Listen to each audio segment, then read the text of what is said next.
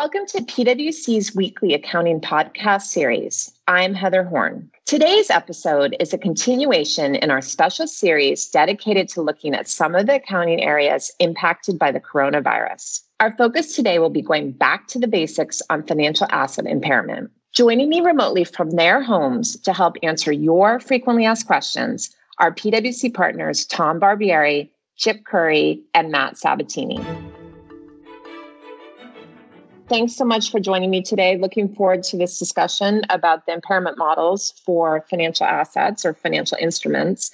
Um, I know in some cases this guidance has changed recently, and in most cases, a lot of people haven't been applied these models recently. So I think it's a good time for a reminder. So to start things off, Chip, can you talk about the model for AFS debt securities? Yeah, sure, Heather. So just to start, let's assume that a company has already adopted the new impairment guidance that's in ASU 2016 13. So, to begin, an available for sale debt security is considered impaired if its fair value is less than its amortized cost basis. So, in those situations, the first thing a company should analyze is whether it intends to sell an impaired security or it is more likely than not it will be required to sell an impaired security before its fair value recovers to equal or exceed its amortized cost basis. If that's your situation, then you should first write off any previously recognized allowance for credit losses with an offsetting entry to the security's amortized cost basis. And once the allowance is fully written off, if the fair value is still less than amortized cost basis, the company then must write the security down to its fair value through a basis adjustment. So that's what you do if you're in a world where the security is impaired and you have the intent to sell, or it's more likely than not you'll be required to sell. Uh, if a company does not have an intent to sell, and it's not more likely than not they will be required to sell the security before it recovers its amortized cost basis, the company needs to determine whether any portion of the impairment relates to credit losses.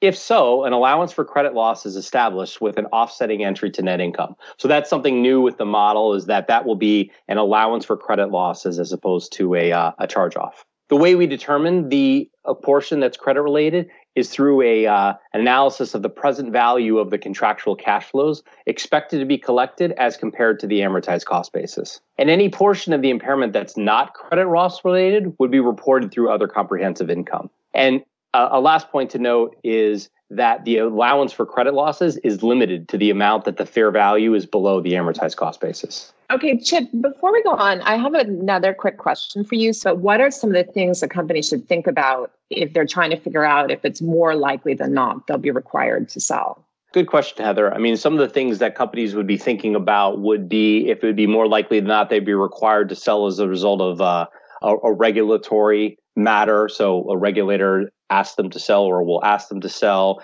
if the instrument has degraded to the point where um, the regulatory requirements would require them to sell. So regulatory is one is one issue. Uh, the other issue is liquidity. If the companies will thinking will be uh, required to sell these securities because they need the liquidity. Okay, yeah, I think future cash flow projections are very important for a lot of companies right now. And so you're saying if you're looking at your future cash needs, you may need these funds you know, then that might trigger that that accounting. Yeah, it's all about looking out as you know, based upon your liquidity needs or when you would be required to sell versus when you think the security will recover in fair value.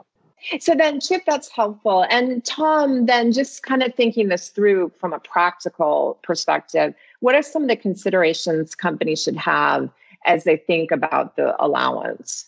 As Chip mentioned, the model requires you to, to run a discounted cash flow when fair value is less than your amortized cost. You know, that being said, in practice, many companies have developed internal screens or filters which they use to determine where there might be underlying securities that are of high risk of an impairment due to credit and the need for allowance. So if these screens are hit, then the company would perform a discounted cash flow. Some of the screens that we see are securities credit ratings, either done externally or internally, as well as screens around how significant the fair value is below the amortized cost, either from a materiality or percentage basis. It's important for preparers to think about these as they close their books and recognize that many of these filters might not work in today's environment. Credit rating downgrades by rating agencies are lagging and they lag actual credit deterioration by issuers or even internal credit ratings can lag as there's a lack of information available. Therefore, in this stress credit environment, ratings based filters might require additional scrutiny to ensure they continue to work as intended. Additionally, we've observed that there's a lot of people holding a significant number of investment grade bonds that are rated triple B, so on the lower end of the investment grade spectrum. And obviously, those would expose the holder to a higher likelihood of an impairment. Given the impact of certain industries and geographies, for example, securities issued by obligors in the hospitality or retail sectors, companies might want to establish some supplemental filters given the environment. I think the other consideration you need to think about is once you've identified the securities that you need to run a discounted cash flow for, there'll be challenges given the environment. In many cases, when thinking about fair value of debt securities, isolating what you believe is deterioration from changes due to credit losses from those related to illiquidity or changes in rates can be difficult. For structured securities, you know, most have the ability to predict cash flows, including things like prepayments. But when it comes to plain vanilla corporate bonds, most don't have a robust current process or approach for developing cash flow projections. And really that's based upon the strength of the capital markets and the low interest rate environment we've been in over the past several years.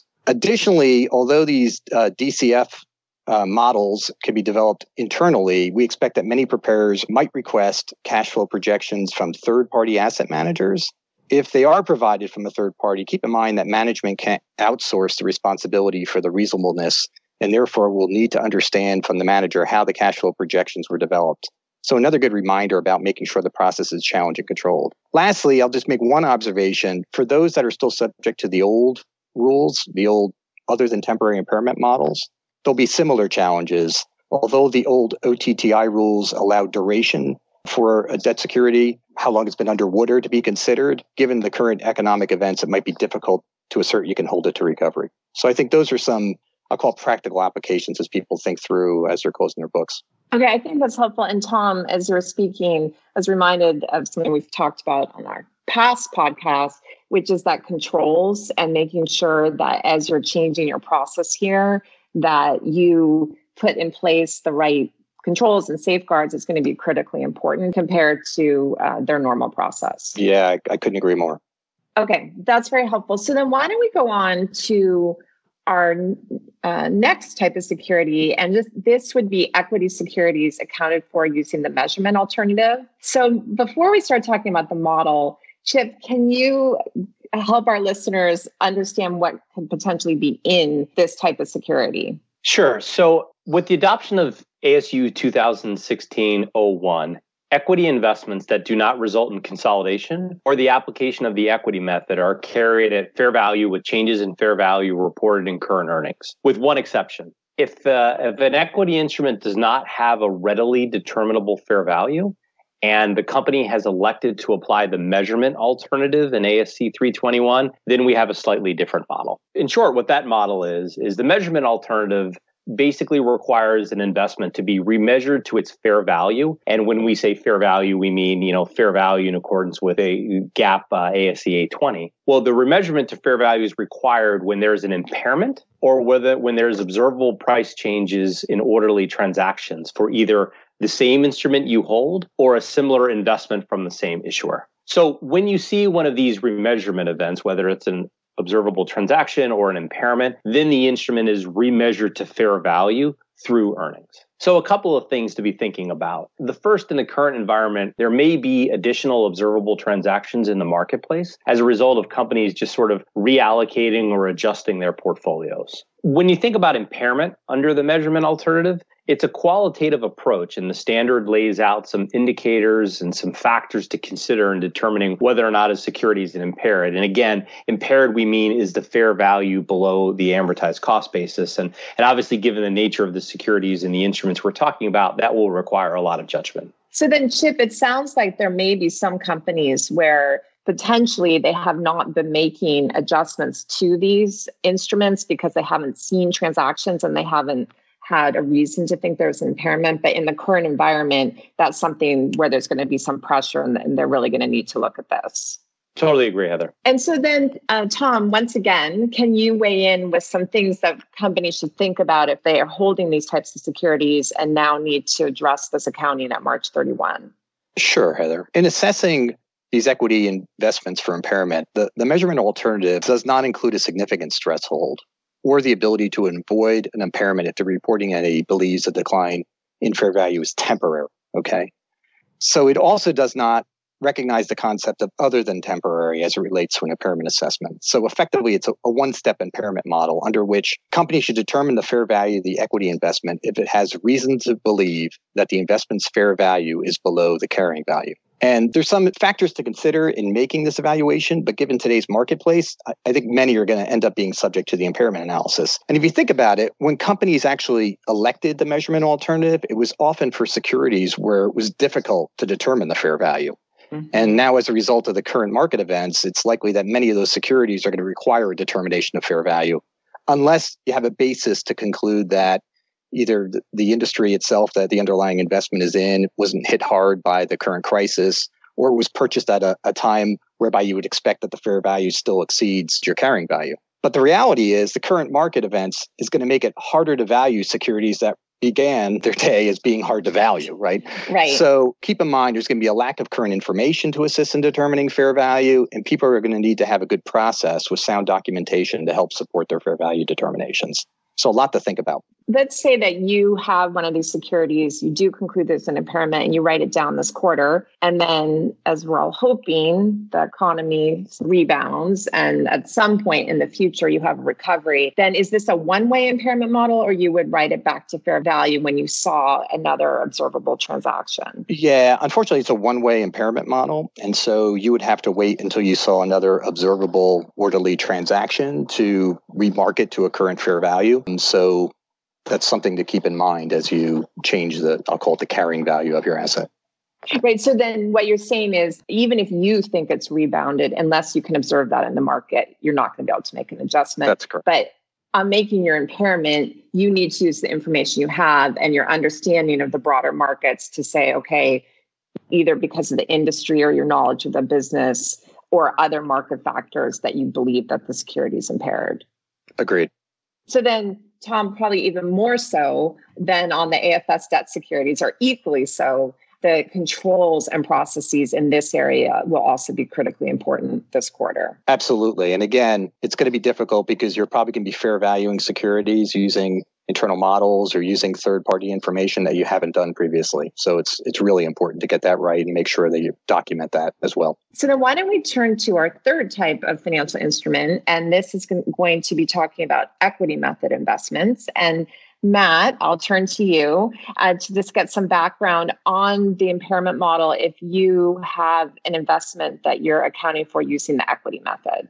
Unlike what Tom just described for equity securities under ASC 321, for equity method investments, an impairment charge is recognized in earnings when the decline in value below the carrying amount is determined to be other than temporary. So, this is an assessment that companies are going to have to think about continuously which frankly is easier for equity securities that have readily determinable fair values, not as easy for uh, equity securities in private companies, which I would say most equity method investments are. Um, but certainly for these private companies, any anytime there's been an event or a change in circumstances that may significantly impact the fair value of the investment, that would be a uh, a time to to reassess um, whether or not you've had an impairment of this of this investment. Some examples, you know, might be a series of operating losses from the investee. The investee itself has recorded an impairment in its financial statements. If other investors have ceased funding the investment, you'll also look at macroeconomic conditions and the credit ratings, um, any defaults of the investee, and whether or not the investee has a qualified audit opinion. Uh, another thing to keep in mind, right, the unit of account for assessing whether or not there's been an other than temporary impairment of an equity method investment is the carrying value of the investment as a whole. So, what I mean by that is it's not appropriate for an investor to separately test the goodwill or other assets of the investee for impairment. They're just comparing the overall carrying value of their investment to the fair value of their investment when thinking about whether or not there's impairment. Yeah, and Matt, before we go on, I think a key point here is unlike what we were talking about with equity securities using the measurement alternative and then the AFS debt securities, you still do have this other than temporary, or you have an other than temporary concept when you're talking about equity method investments. That's right. It can be a little bit tricky because I know that other than temporary, the colloquial definition of that might be permanent. That's not what we mean under GAAP, right? You don't have to have a permanent decline in value in order to recognize an impairment under this model. So, what do we mean by other than temporary? Again, it's going to be judgmental and, and a little bit subjective, but there are some factors to think about. And I know Tom mentioned earlier the duration, so the length of time, uh, and the extent or severity to which the market value of the security is below its carrying value is going to be be um, helpful in thinking about whether or not that difference is other than temporary. Goes without saying uh, that the longer that the, the security is underwater or the um, the amount by which it is underwater, um, the, the, harder it is to overcome a presumption that it's an other other than temporary decline in value. You're also going to look at the financial condition of the underlying investee and its near term prospects for cash flows and a return to the investor. Um, and I'd say you know the intent and the ability of the investor to hang on to its investment um, for a period of time that allows it to recover is also going to be important. So, again, weighing the positive and negative evidence is going to require a lot of judgment for companies. Uh, you're going to have to think about the reason that was driving the impairment. You're going to think about um, whether or not the investment is a strategic investment or it's more more financial in nature. What I will say is that as the level of negative evidence grows, the more positive evidence and the more supportable, objective, and verifiable that positive evidence needs to be to, to overcome a presumption that it's other than temporary. So, Matt, before you go on, I just have a question for you because you started off describing how you're assessing whether a decline is other than temporary by saying two of the factors you consider are the severity, but the duration. And I, so I think for a lot of companies, if you're looking at March 31, potentially the duration of the decline has only been a few weeks and obviously potentially more to come. So, how should companies think about that as they're looking at their March 31 financial statements? Yeah, it's a it's a good question, Heather, and I, I think it's going to be hard. There's going to be a lot of subjectivity and, and judgment involved in trying to decide as of March 31st whether any decline in value is other than temporary. So I, I, think there'll be situations where companies have investments in equity method securities for public companies where there's readily determinable fair value, and you're going to be able to observe the severity of the decline in the fair value of those securities. Granted, you might see a short duration, but a severe um, decline in value.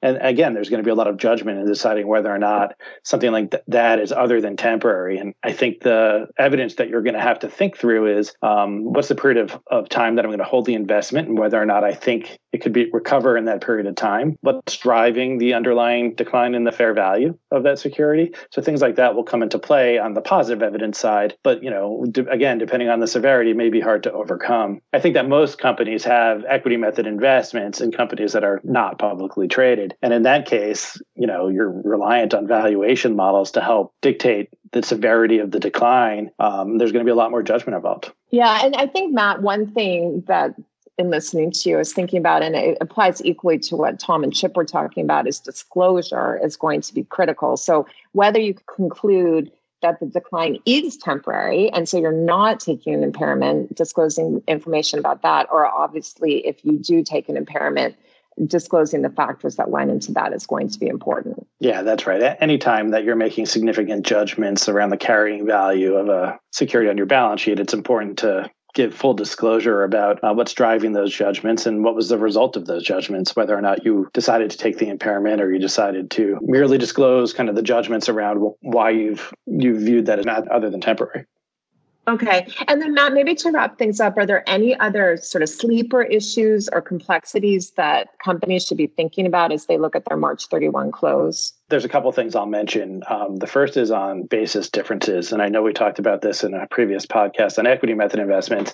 When an investor uh, has a basis difference uh, in, in, its equity method investment, uh, it can be pretty complicated if you're going to recognize an impairment loss for an other than temporary decline in value, um, because that might uh, affect existing basis differences or it could create new ones. So the, the guidance doesn't really address the most appropriate method to adjust your basis differences when you take an impairment there could be more than one acceptable approach. Um, so it's an accounting policy that should be applied consistently. What I'll say though is it's certainly going to be complicated, and companies should be very careful that they're not double counting an impairment charge if the investee has recorded one in their financial statements and you, as the investor, have also recorded an other than temporary impairment. So then, Matt, it's you know you you mentioned considering whether or not the equity investee has taken an impairment in its financial statements But how does this all work? Because I know often companies are accounting for their equity method investees on a lag. Yeah, that's a good question. If you're thinking about the other than temporary impairment model from an investor perspective, you're generally looking at it on your balance sheet date. So your balance sheet data as the investor may be three months ahead of the financial information you're getting from your equity method investee. So you might be looking at in a situation where you've concluded you have an other than temporary impairment and you've recognized a charge through your P&L related to that investment, yet the investee entity hasn't recorded a charge in their financial statement. So you're tracking another difference there. Uh, and then fast forward three months, the equity method investee may record an impairment charge in their financial statements. And that's another situation where you have to be careful of double counting. Right. But then, Matt, I guess the other point would be even if you are accounting for the company on a lag, if there is an impairment that's sort of in the lag period, that does not give you a reason to wait to take the impairment charge, an impairment that you conclude is other than temporary. Yeah, generally that's that's the case. I mean, when we're thinking about events that happen during the lag period, we, we do require the guidance requires recognition of those events either through your financial statements or through disclosure. But for impairment, because you're doing the OTTI impairment assessment as of your balance sheet data as the investor, you're generally going to be a little bit ahead of where the investee is. Okay, that's helpful. Tom, Chip, Matt, really appreciate the insight and uh, think will be very helpful for our listeners. So thank you. As a reminder, we're currently releasing episodes almost daily as we work to provide coverage on the latest issues affecting your financial reporting in the current environment. This week, we're focusing on impairment topics. So please tune in tomorrow to hear PwC partner Andreas Ohl in a double header as we go back to the basics on impairment models for long lived assets and goodwill, followed by a special COVID 19 discussion. So that you never miss an episode, subscribe to this series wherever you listen to your podcasts. And I'd love to hear from you. So please write to me at heather.horn at pwc.com or to stay up to date on the latest content, let's connect on LinkedIn. For PwC, I'm Heather Horn. Thanks for tuning in. This podcast is brought to you by PwC, all rights reserved. PwC refers to the U.S. member firm or one of its subsidiaries or affiliates, and may sometimes refer to the PwC network. Each member firm is a separate legal entity. Please see www.pwc.com/structure for further details. This podcast is for general information purposes only and should not be used as a substitute for consultation with professional advisors.